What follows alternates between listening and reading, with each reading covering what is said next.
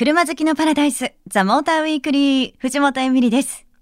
さて、暑い日が多くなってきて、街中でも半袖を着ている人が増えてきましたね。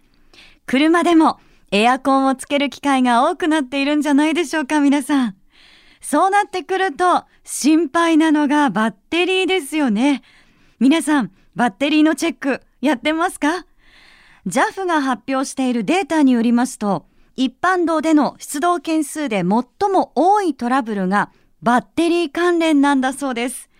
特にエアコンの使用量が増える夏や冬はバッテリーのトラブルも増加するんだそうです。でね、そういう私もやれていなかったんです。というのも、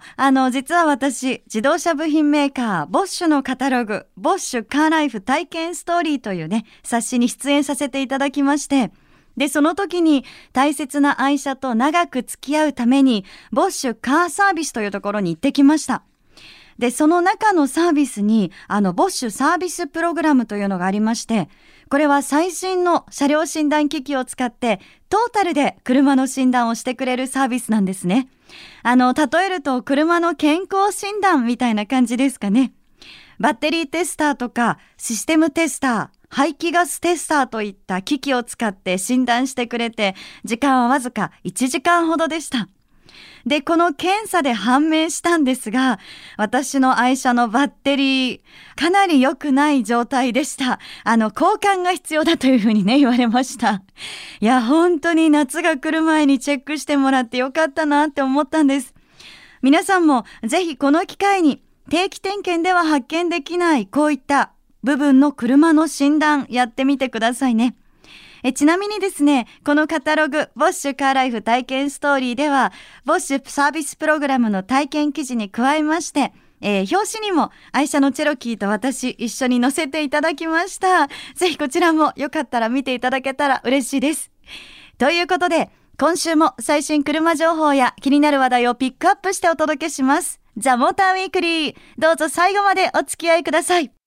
藤本恵美里がお送りしているザ・モーターウィークリー。さて、ここからはこのお二人と一緒にお送りしていきます。ボッシュ株式会社オートモーティブアフターマーケット事業部広報担当マネージャーの道本和輝さん。そして同じくボッシュ株式会社オートモーティブアフターマーケット事業部製品担当マネージャーの佐藤蓮太郎さんです。道本さん、佐藤さん、よろしくお願いいたします。よろしくお願いします。いやー、本当にね、オープニングでもお話私させていただいたんですけど、この間はありがとうございました。どうもお疲れ様でした。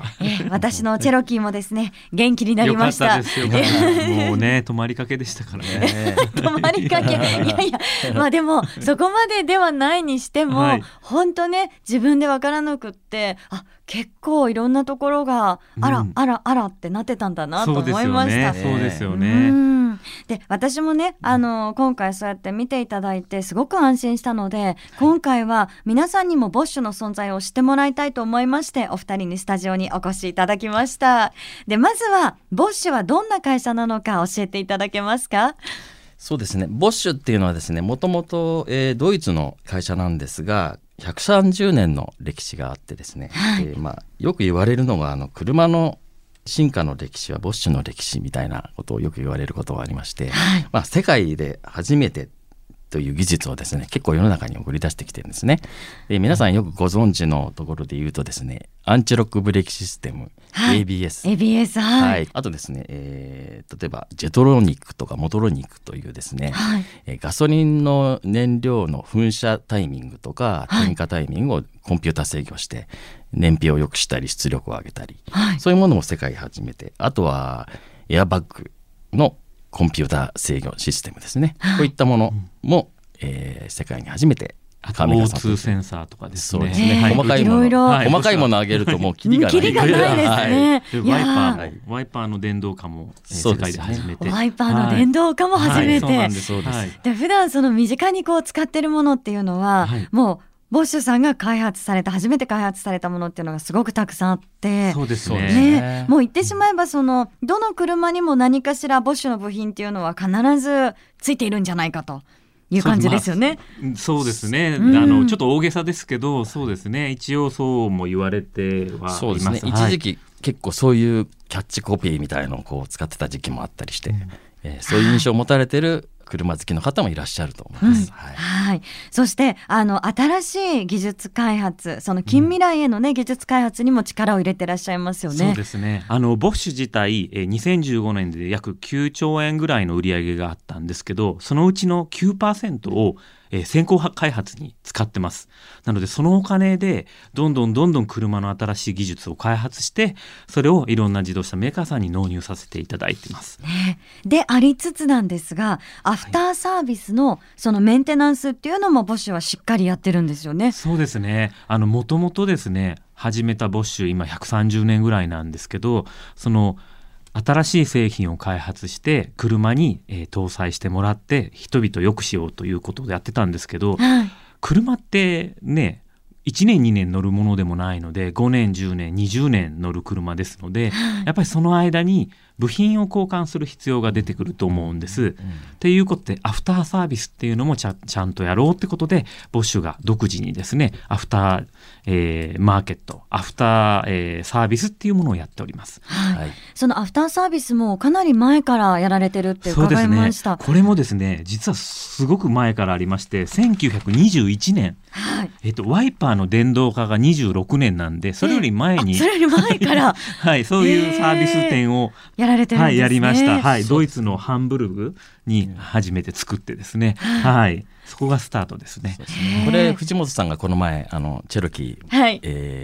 置いていただいたボッシュカーサービスの前身ですね。そうですね、はい、で今135カ国1万3000店舗1万3000店舗、はいはい、面白いのは全世界にあるんで、ロシアだろうが南アフリカだろうがもうねアフリカだろうが、はい、もうヨーロッパももちろんありますし、はい、でやはり同じ基準に基づいたやっぱりボッシュの今までのノウハウを蓄積したものをトレーニング受けて、そういった技術を持ってる人たちがエミリーさんのようなお客さんの車をきっちりと真面目に見るというようなコンセプトですね。すみません、はい、改めてなんですけど、はい、私すごいところで見ていただいたんですね本当ねありがとうございます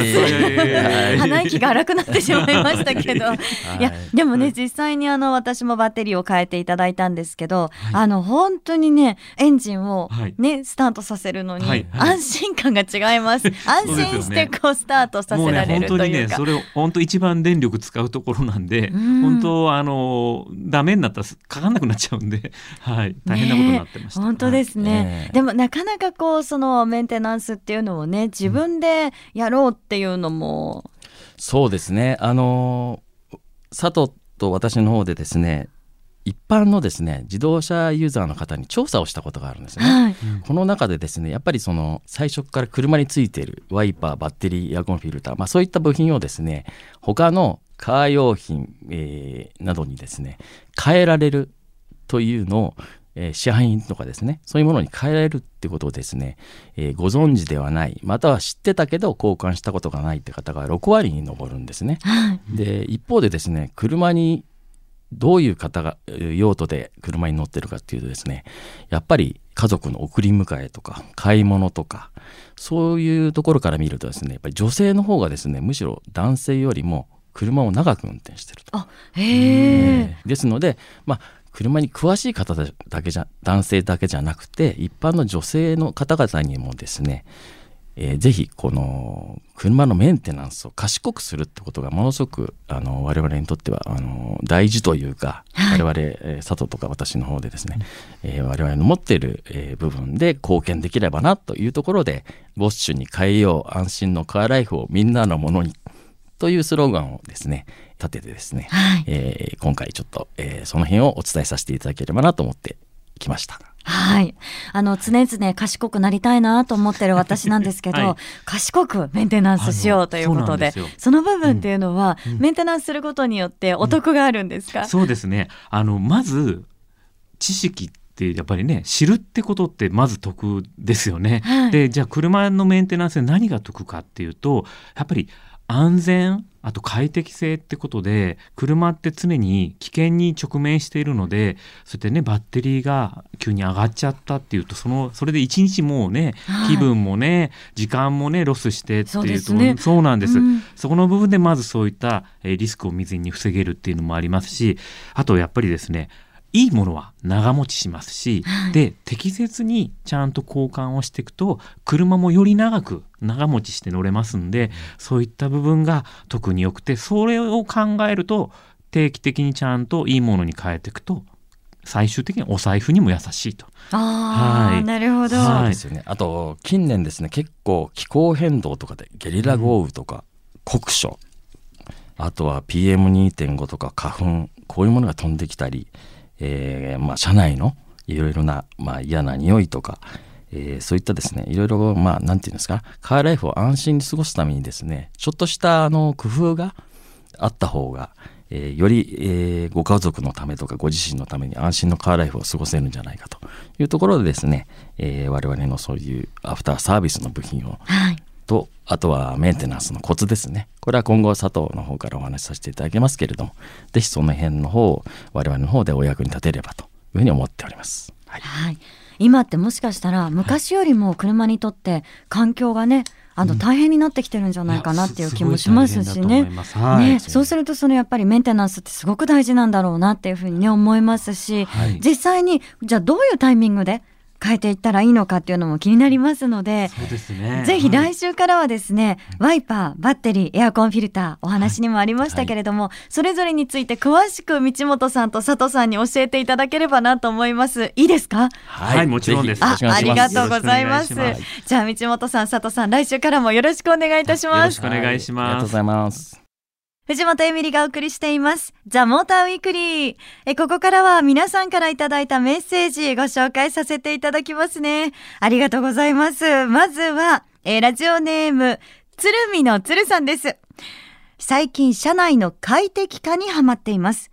テイクアウトしたお昼ご飯を食べられるようにと、止まっている時にハンドルに取り付けるテーブルを用意したり、空気清浄機、また後部座席に物干し竿をつけたりしています。すごい、そのうちこの車で日本縦断なんかも考えていますよということでね。藤本さんは何か便利な車グッズ使ったりしてますかということで、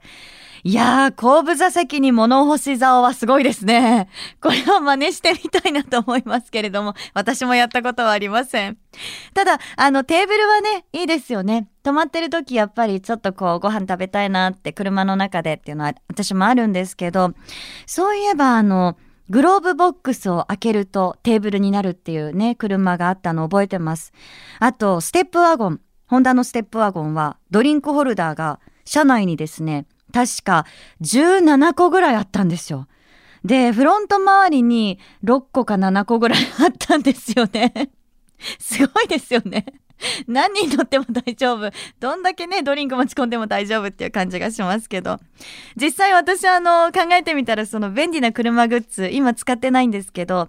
便利でこれが欲しいなって思ってるのがあります。マクドナルドで販売してたポテトホルダー、